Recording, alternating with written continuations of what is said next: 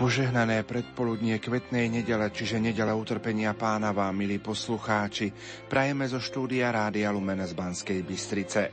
Aj v dnešnú nedelu pokračujeme v relácii Teológia tela v katechézach svätého Jána Pavla II. o ľudskej láske podľa Božieho plánu.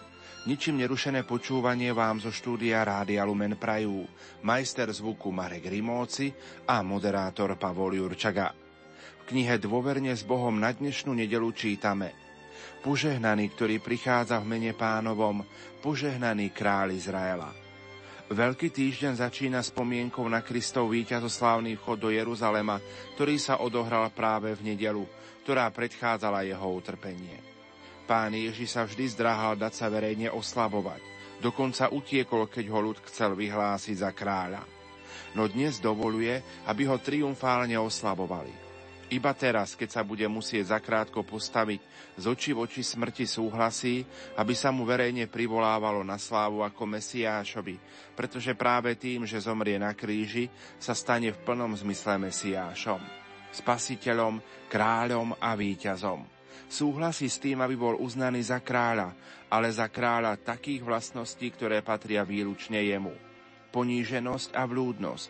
Vchádza do svetého mesta nesúca na oslovy vyhlási svoju kráľovskú hodnosť iba pred súdmi a dovolí, aby to bolo vyjadrené v nápise, ktorý mal byť zavesený na jeho kríž.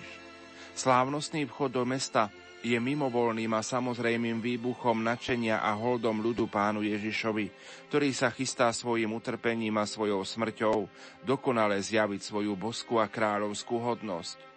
Ten jasajúci zástup nemohol pochopiť naplno svoj čin, no spoločenstvo veriacich ktoré ho dnes opakuje, ho môže pochopiť v celej jeho hĺbke. Ty si král izraelský, ty si vznešený syn Dávidov, ty si požehnaný král, ktorý prichádzaš v mene pánovom. Zástupy Jeruzalema ťa oslavovali, ako si išiel v ústretí smrti. My ťa zvelebujeme a vyvyšujeme ako väčšného kráľa. Milí poslucháči, v nasledujúcich minútach vám ponúkame rozhovor s otcom Marekom Iskrom z Centra pre rodinu Bansko-Bystrickej diecézy na tému postabortívny syndróm a jeho uzdravenie a projekt Ráchel.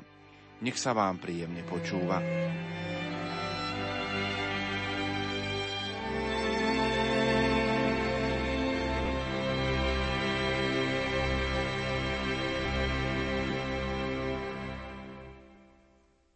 V základných otázkach dôstojnosti ľudského života církev vždy pozdvihovala veľmi jasne svoj prorocký hlas. Tak ako aj inokedy je však aj dnes jej prorocký hlas doplňaný pastoračnou starostlivosťou o tých, ktorí tomuto hlasu z rozličných dôvodov nie vždy dobre rozumeli a na vlastnej koži zakúsili bolesť porušenia Božích zákonov, ktoré chránia život každého človeka. Je všeobecne známe, že tým najväčším žialom, ktorý môže mať človek, je smrť vlastného dieťaťa, spontánny potrat, narodenie mŕtvého dieťaťa, ponúknutie vlastného dieťaťa na adopciu alebo strata v dôsledku mimomaternicového tehotenstva. Takáto bolesť zasahuje vždy celú rodinu. Ešte viac neznáma a tabuizovaná je bolesť spôsobená umelým potratom. Ako môžeme pomôcť týmto rodinám? Čo môžeme robiť, aby sme uchránili iných pred touto traumatizujúcou skúsenosťou? O týchto témach budem dnes v relácii Teológia tela v dnešnú nedelu rozprávať s otcom Marekom Iskrom Centra pre rodinu Bansko-Bystrickej diecézy. Marek, máš teda slovo. Som veľmi rád, že môžem byť dnes tu s vami a že sa môžem podeliť s vami o tieto informácie, ktoré dnes oznejú, ktoré nie sú také známe ani vo spoločnosti a naozaj, ako odznelo už v úvode, veľakrát sú tabuizované. Pre nás v Banskej Bystrici v dieceznom pastoračnom centre od roku 2008, kedy nás navštívila pani Viktoria Thorn, zakladateľka projektu Rachel. Bolo tu také pozvanie začať v tejto oblasti sa snažiť a ponúkať systematickú pomoc ženám, mužom, ale aj príbuzným a známym, ktorí sú postihnutí traumou straty dieťaťa dôsledku rozličných príčin, či už teda spontánneho potratu, narodenia mŕtvého dieťatka, ponúknutie aj vlastného dieťaťa na adopciu v prípade mimo maternicového tehotenstva, či straty spôsobenej práve aj tým osobným rozhodnutím a umelým potratom. Táto pomoc je založená na sieti spolupracovníkov. Je to kvalifikovaná pomoc, ktorá zo sebou obnáša aj klinických psychológov, dobrovoľníkov, kňaza, sieť lekára, ktorí sa stretávajú ako jeden tím a snažia sa prostredníctvom svojej osobnej spolupráce poskytnúť asistenciu všetkým osobám, ktoré sa vyrovnávajú s následkami straty dieťaťa. A tak už tretí rok vieme aj v našom dieceznom pastoračnom centre pre rodinu ponúknuť takúto službu. Ponúkame ju v rámci projektu Ráchlina Vinica formou duchovného víkendového programu, ktorý túžime usporadovať vždy každý rok trikrát do roka, tri víkendy na východnom, strednom a aj na západnom Slovensku v rôznych lokalitách a svoju činnosť teda zameriavame ako pomoc predovšetkým ženám, ale aj mužom, ktoré trpia touto stratou v dôsledku potratu a poskytnúť cestu uzdravenia a zmierenia. Názov projektu Ráchel, alebo teda potom špecificky Ráchelina Vinícia, vyplýva z textu knihy proroka Jeremiáša, ktorý píše v 31. kapitole Ráchel oplakáva svoje deti a odmieta útechu, lebo ich niet. Hlavnou myšlienkou celého projektu je vniesť nádej do tejto ťažkej situácie. Samotné písmo hovorí, zabráň svojmu plaču a svojim očiam slzy. Je nádej pre tvoju budúcnosť, hovorí pán. Píše sa Jeremiášovi 31. kapitole 16. 17. verš. A tak projekt Ráchel sa rodil vo vnútri katolíckej cirkvi pod záštitou rozličných biskupov. Aj náš otec biskup Marian Chovanec v Banskej Bystrici zobral záštitu nad týmto projektom a je určený všetkým osobám, ktoré sa ocitli v ťažkostiach nezávisle od ich náboženského presvedčenia. Ženám, ktoré prekonali umere prerušené tehotenstva, spontánny potrat, ale aj otcom týchto potratených detí, starým rodičom, súrodencom, priateľom a ďalším osobám. My v rámci katechéz teológie tela rozoberáme ľudskú lásku podľa Božieho plánu. Ako spolu súvisia teológia tela a projekt Rachel? Teológia tela bola napísaná ako odpoveď na sexuálnu revolúciu, ktorá zachvatila Európu a Spojené štáty americké po druhej svetovej vojne a práve v čase vynájdenia antikoncepčnej tabletky sa pevne verilo, že sa podarilo vyriešiť to obrovské napätie, ktoré bolo medzi chybným vnímaním používania slobody v oblasti lásky a zodpovednosťou za následky tej nezodpovednej lásky, teda zodpovednosťou v zmysle tehotenstva. A vlastne takýto prístup je tu aj dodnes, ktorý navodila sexuálna revolúcia. Antikoncepcia, ktorá tak naštartovala aj mnohých teológov k reflexii na hodnotu manželstva rodiny, vrátane teda Jana Pavla II., ktorý dokázal potom napísať celú teológiu tela, sa snažila prehlbiť to poznanie teológie manželstva rodiny. Na druhej strane, ak aj sa snažila prehlbiť a vysvetliť tú krásu manželstva, nezakrývala si nikdy a nezakrýva si oči pred následkami porušenia ľudského zlyhania a porušenia tých božích zákonov, ktoré sú vpísané do našich srdc a ktoré nás pozývajú k životu. A tak tá prax potratov, ktorá sa spustila po sexuálnej revolúcii v Spojených štátoch a v Európe v 70. rokoch, v Rusku to bolo už dávno skôr, už od čias Veľkej oktobrovej socialistickej revolúcie, dala iba za pravdu, že človek, keď nastúpi na cestu antikoncepčnej mentality, bude brať potrat ako legitímny spôsob, zákonný spôsob, ako regulovať v úvodzovkách, regulovať svoju plodnosť, pretože antikoncepcia, ako vieme, nie je nikdy 100%. Církev teda chcela reagovať nielen na tú tému antikoncepcia, to formou prehlbenia poznania teológie manželstva a rodiny, ale chcela reagovať aj na tú oblasť, kedy človek zlyhá v tej oblasti.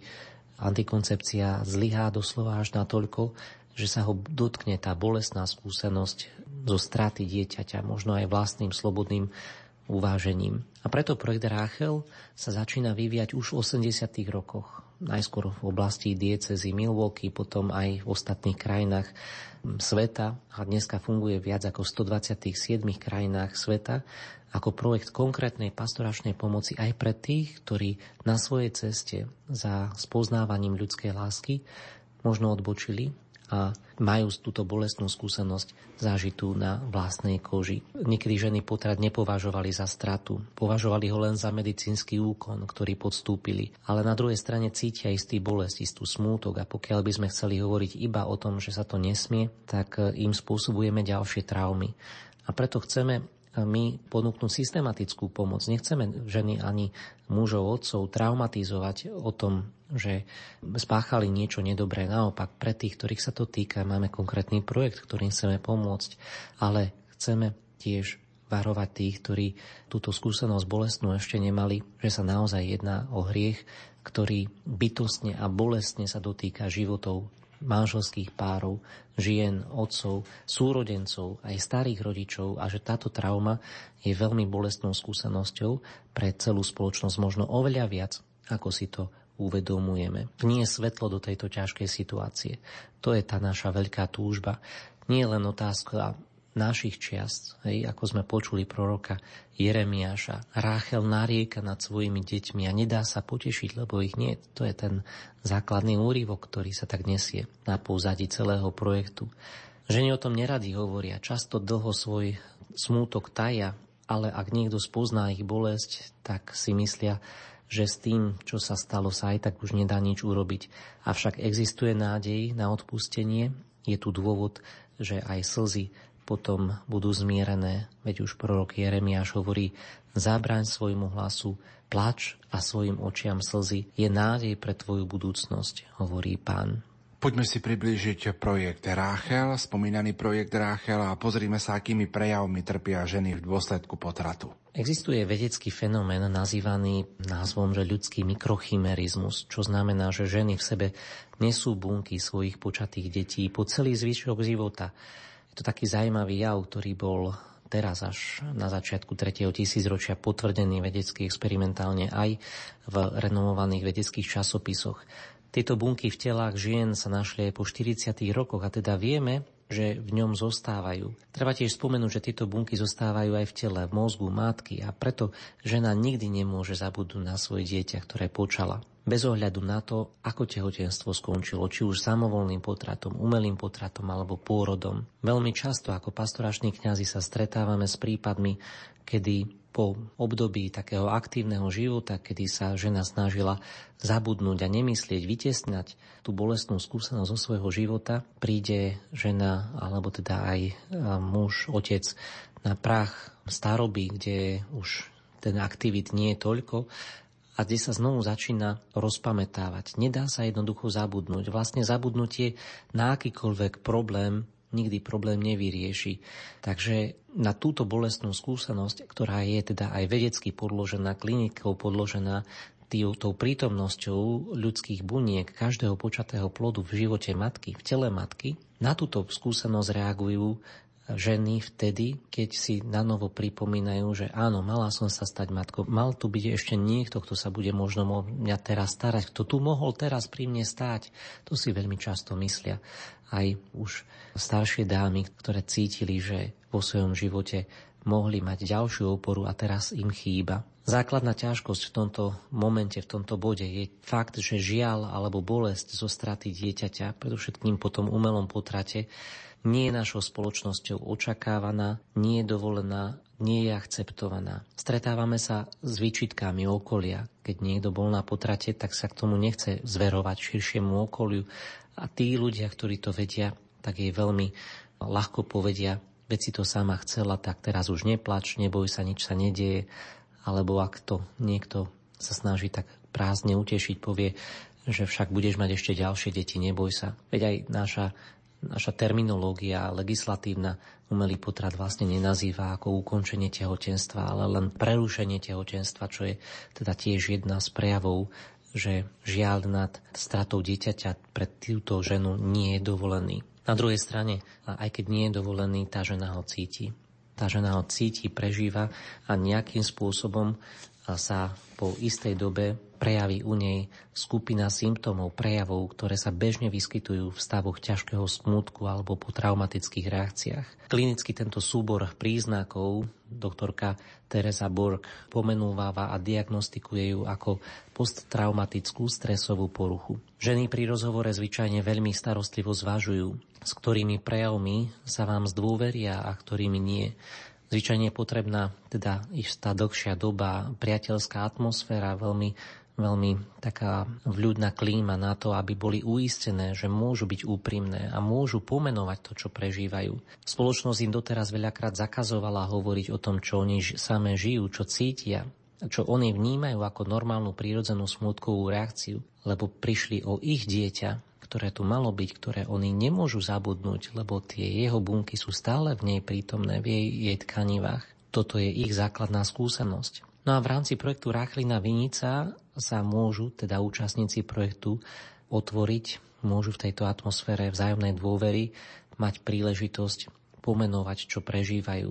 A zväčša narážame teda na normálnu smutkovú reakciu v dôsledku straty a poznanie týchto dôsledkov, ich priznanie si a ich poznanie a ich prijatie, že áno, toto je súvislosť, ktorú som doteraz možno nevnímal, nevnímala, je aj potom predpoklad ich vzájomnej a aj teda odbornej pomoci a možnosti pomôcť. Takže ak by sme hovorili o následkoch potratu na ženách, tak v prvom období, v prvej etape hneď okamžite to, čo nastúpi, je také vytesnenie, popieranie. Mnohé ženy si ani po dlhých rokoch nepriznajú rany, ktoré v nich potrat zanechal. Často si spomínajú na to negatívne a preto sa to snažia vymazať.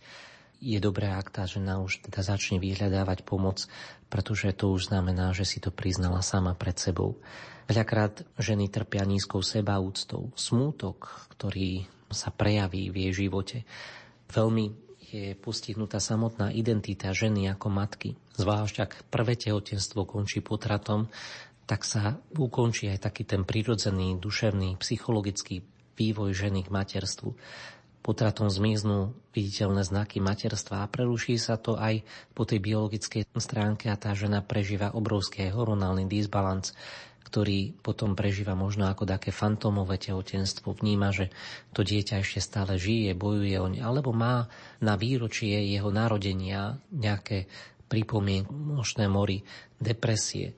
Upada do seba obviňovania, ktoré sa prejavuje teda aj po mnohých rokoch, zvlášť teda ak to jej rozhodnutie bolo osobné a individuálne. Pocity odsudenia, izolácie seba samej, rodiny, priateľov, hamba, hnev, potom nočné desy, halucinácie, spomienky na skúsenosť potratu, poruchy spánku, samovražodné predstavy, užívanie drog, alkoholu, problémy vo vzťahoch, problémy s návezovaním osobných kontaktov, fyzické bolesti, psychická otúpenosť, pocit prílišnej ostrážitosti, problémy v neskôrších tehotenstvách, komplikácie pri pôrode, neschopnosť naviazať na ďalšie vzťahy s ďalšími deťmi, prudké reakcie, výbušná povaha, vyhýbanie sa deťom, poruchy v príjme potravy, seba poškodzovanie, sexuálna dysfunkcia, tehotenstvo ako odčinenie potom, alebo manželstvo ako odčinenie toho hriechu, manželské problémy, zničujúce vzťahy,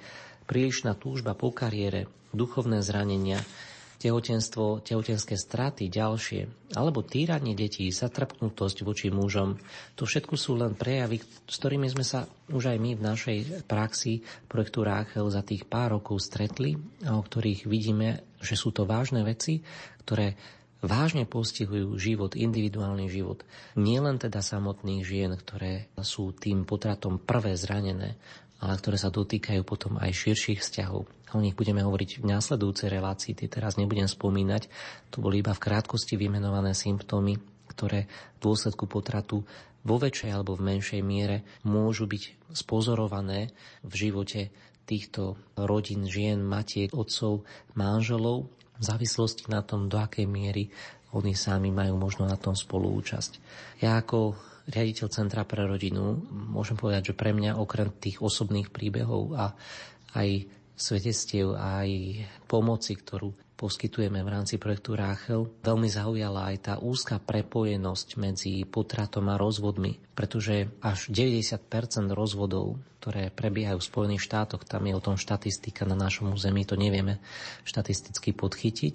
90% rozvodov v Spojených štátoch má za sebou v minulosti skúsenosť potratu. Totiž to potrat je vytesnením života, ľudského života, ktorý vzniká ako puto lásky medzi mužom a ženou. A ak je dieťa teda prvou obeťou potratu, tak druhou obeťou potratu je otec toho dieťaťa. Matka sama tú vinu vytesní zo svojho vnútra, nevie ju spracovať. A tú vinu preniesie na muža, preniesie ju na lekára, preniesie ju možno na iné osoby, ktoré mohli byť blízko okolí, podržať ju.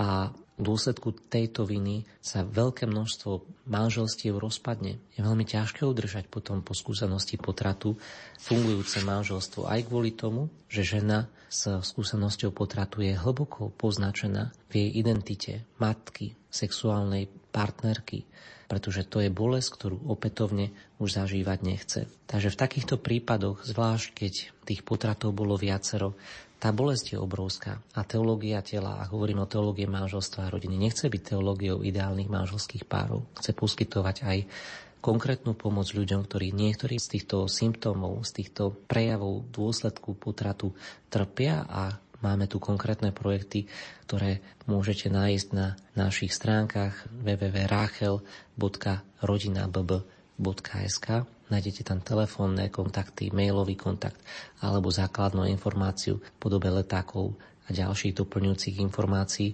a je našou túžbou poskytnúť vám konkrétnu pomoc. Spomínal si, Marek, že tieto stretnutia sa konajú tri razy do roka na východnom, strednom a západnom Slovensku. Je o tieto stretnutia záujem? Doteraz sme mali vždy záujem. Jednalo sa o menšie skupinky žien, ktoré prichádzali niekedy práve z okolia, niekedy práve, že prišli z opačného konca republiky, pretože našou túžbou je dodržať absolútnu anonymitu a dôvernosť týchto stretnutí. Preto to robíme aj v takých rozličných miestach, lebo pre niekoho je to výhodné práve kvôli tomu, že je to blízko, ale niekto chce ísť práve ďaleko, aby nemusel byť konfrontovaný s tým, že bude jeho identita odhalená. Najbližšie stretnutie máme v okolí Banskej Bystrici 22. mája tohoto roku a každého, kto by mal záujem, tak pozývame navštíviť našu webovskú stránku a kontaktovať naše e-mailové adresy rachel.rodinabb.sk alebo webovská stránka rachel.rodinabb.sk a tam sa dozvie viac. Je možná pomoc aj v tejto oblasti? Ak hovoríme o prejavoch a hovoríme teda aj o projekte Ráchelina Vinica, ktorá je konkrétnou pomocou, rád by som ešte teda využil ten čas, ktorý máme k dispozícii aj na to, akým spôsobom samotný projekt Ráchel poskytnuje tú konkrétnu pomoc, pretože asi to je najdôležitejšie posolstvo aj z celého tohoto vstupu. Nechceme traumatizovať, nechceme hovoriť o tom, že chceme jatriť na novo rany, ale chceme rany otvoriť kvôli tomu, aby sme ich ošetrili, aby sme naliali na ne olej, aby sme poskytli cestu zmierenia, aby sme poskytli cestu uzdravenia, aby sme lepšie pochopili, aká je pravda o skúsenosti ľudskej bolesti, hriechu a ťažkosti, ktorý súvisí so stratou života. A teda žena, ktorá postupila tento potrat, ak sa s touto skutočnosťou otvorí z dôvery, ak je nejakým spôsobom naozaj poskytnutá pomoc, tak sa stáva veľkým svetkom Božej lásky a Božieho odpustenia, Božieho zmierenia a o tento sa nám jedná aj v našom projekte, projekte Ráchel. Teológia tela, teda o ktorej hovoríme, nie je len teológiou nedosiahnutelných ideálov, ale teológiou konkrétnej starostlivosti, pozornosti, prejavujúcej milosrdnú blízkosť Boha Ježišovi Kristovi aj zraneným dušiam. Samozrejme, že bolesť je veľká v dôsledku vyčintiek svedomia, ale na druhej strane chceme poskytnúť nádej, chceme poskytnúť aj uzdravenie, ktoré vychádza z odpustenia a ktoré je vzájomné. V tomto procese uzdravovania sa žena zmieruje postupne s Bohom, aj so svojim dieťaťom, sama so sebou, aj s tými ľuďmi, ktorými možno mali stáť a nestáli, alebo ju doslova nepodržali alebo aj donútili vykonať tento čin. Všetky tieto vzťahy boli zranené a musia byť zmenené a tento, tento rast túto ženu môže na novo oslobodiť. Veľmi často sa stane, že žena ešte nikomu nepovedala o svojom príbehu súvisiacom s potratom, že k nám prichádza s tým, že nevie to nikto, nevie to možno ani jej manžel, len ona vnímala, že v tom čase bola taká situácia a teda zobrala to rozhodnutie na seba.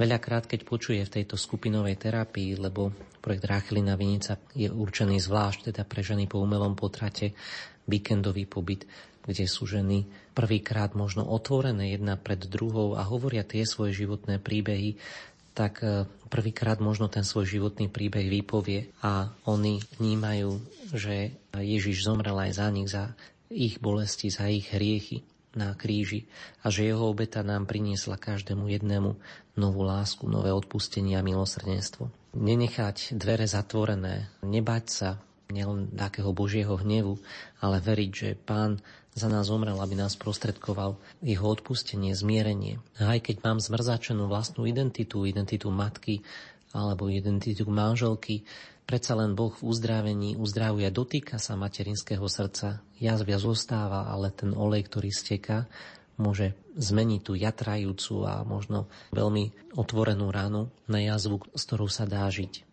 Nie všetky ženy, ktoré k nám prídu, sú pripravené hovoriť o tom, že prišli o svoje dieťa. Vždy sme veľmi pozorní. Niektoré povedia iba, bola som na zákroku, alebo mala som potrat. Možno povedia, vzala som život človeku, alebo zobrala som život dieťaťu je veľký pokrok, ak povedia, zobrala som život môjmu dieťatku a dokážu možno dať meno tomu svojmu dieťatku.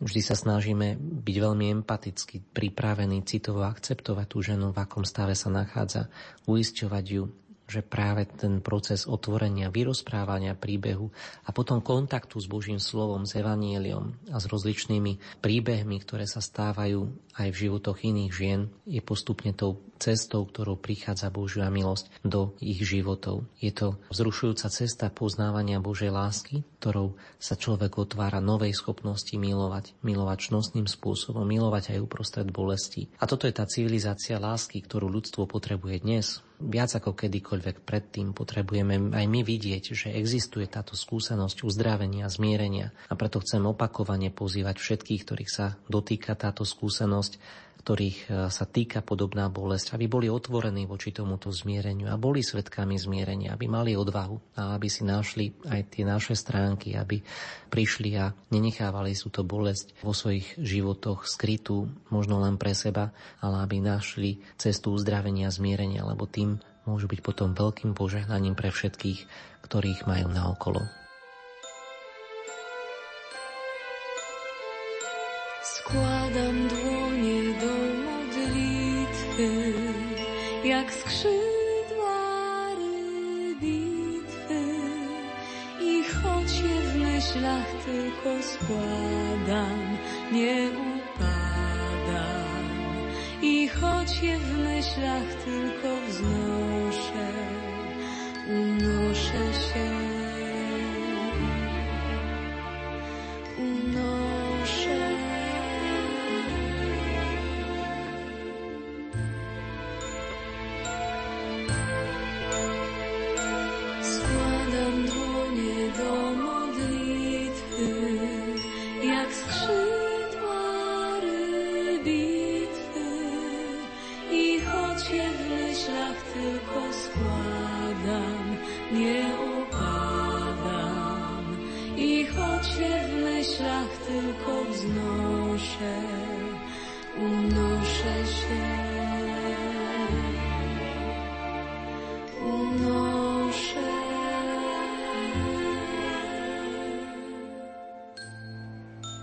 Milí poslucháči, v uplynulých minútach sme vám ponúkli rozhovor s otcom Marekom Iskrom z Centra pre rodinu bansko diecézy na tému postabortívny syndrom a jeho uzdravenie projekt Ráchel. O týždeň budeme v tomto našom rozhovore pokračovať. Požehnanú nedelu vám zo štúdia Rádia Lumen Prajú. Majster zvuku Marek Rimóci a moderátor Pavol Jurčaga. thank you